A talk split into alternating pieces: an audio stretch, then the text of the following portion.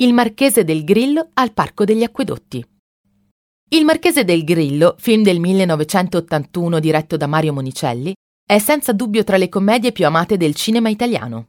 Un magistrale Alberto Sordi veste i panni di Onofrio del Grillo, un nobile romano dedito all'ozio e alle burle. Proprio il casuale incontro con un povero carbonaio, nonché suo perfetto sosia, sarà il pretesto per una nuova serie di incredibili equivoci. In una delle scene iniziali del film, il marchese si sposta in carrozza insieme a un suo amico francese, condividendo con lui la meraviglia e il fasto che li circondano. I due stanno infatti costeggiando le imponenti strutture dell'acquedotto Claudio, all'altezza del casale di Roma Vecchia.